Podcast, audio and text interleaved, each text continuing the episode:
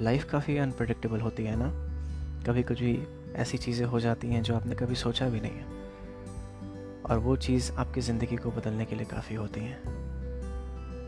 फ़र्ज़ करो, एक दिन आप किसी ऐसे इंसान से मिल जाते हो, जिसे आप कहीं से नहीं जानते हो, कोई कांटेक्ट नहीं है। लेकिन जब उससे बातें करते हो धीरे धीरे उसे जानने की कोशिश करते हो, समझने की कोशिश करते हो तो आपको लगता है कि आप उसे बरसों से उसे जानते हो, और आपको इसी की कमी थी। छोटी छोटी चीज़ों में खुशियाँ ढूंढना शुरू कर देते हो, हंसना सीख जाते हो, ज़िंदगी को नए तरीके से देखने का नज़रिया आ जाता है आपको। काफ़ी अच्छा लगता है ना, एक ऐसा शख्स जिससे आप दिल की सारी बातें कर सको, एक ऐसा शख्स जिसको आप हर तरीके से अडोर कर सको।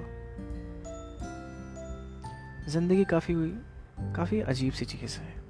कभी कभी प्लान करते हैं कुछ कुछ चीज़ों के लिए वो प्लानिंग सक्सेसफुल नहीं हो पाती है। कभी कभी ऐसी ऐसी अनप्लान चीज़ें हो जाती हैं जो आपको एकदम अलग तरीके से ज़िंदगी सिखाती है, ज़िंदगी जीना सिखाती है। काफ़ी रिलेटेबल होगा लोगों के लिए ये चीज़। बहुत लोग इसको फील किए होंगे, बहुत लोग इससे गुजरे होंगे। अच्छा लगता है ना? लगता है कि ज़िंदगी यही है यार।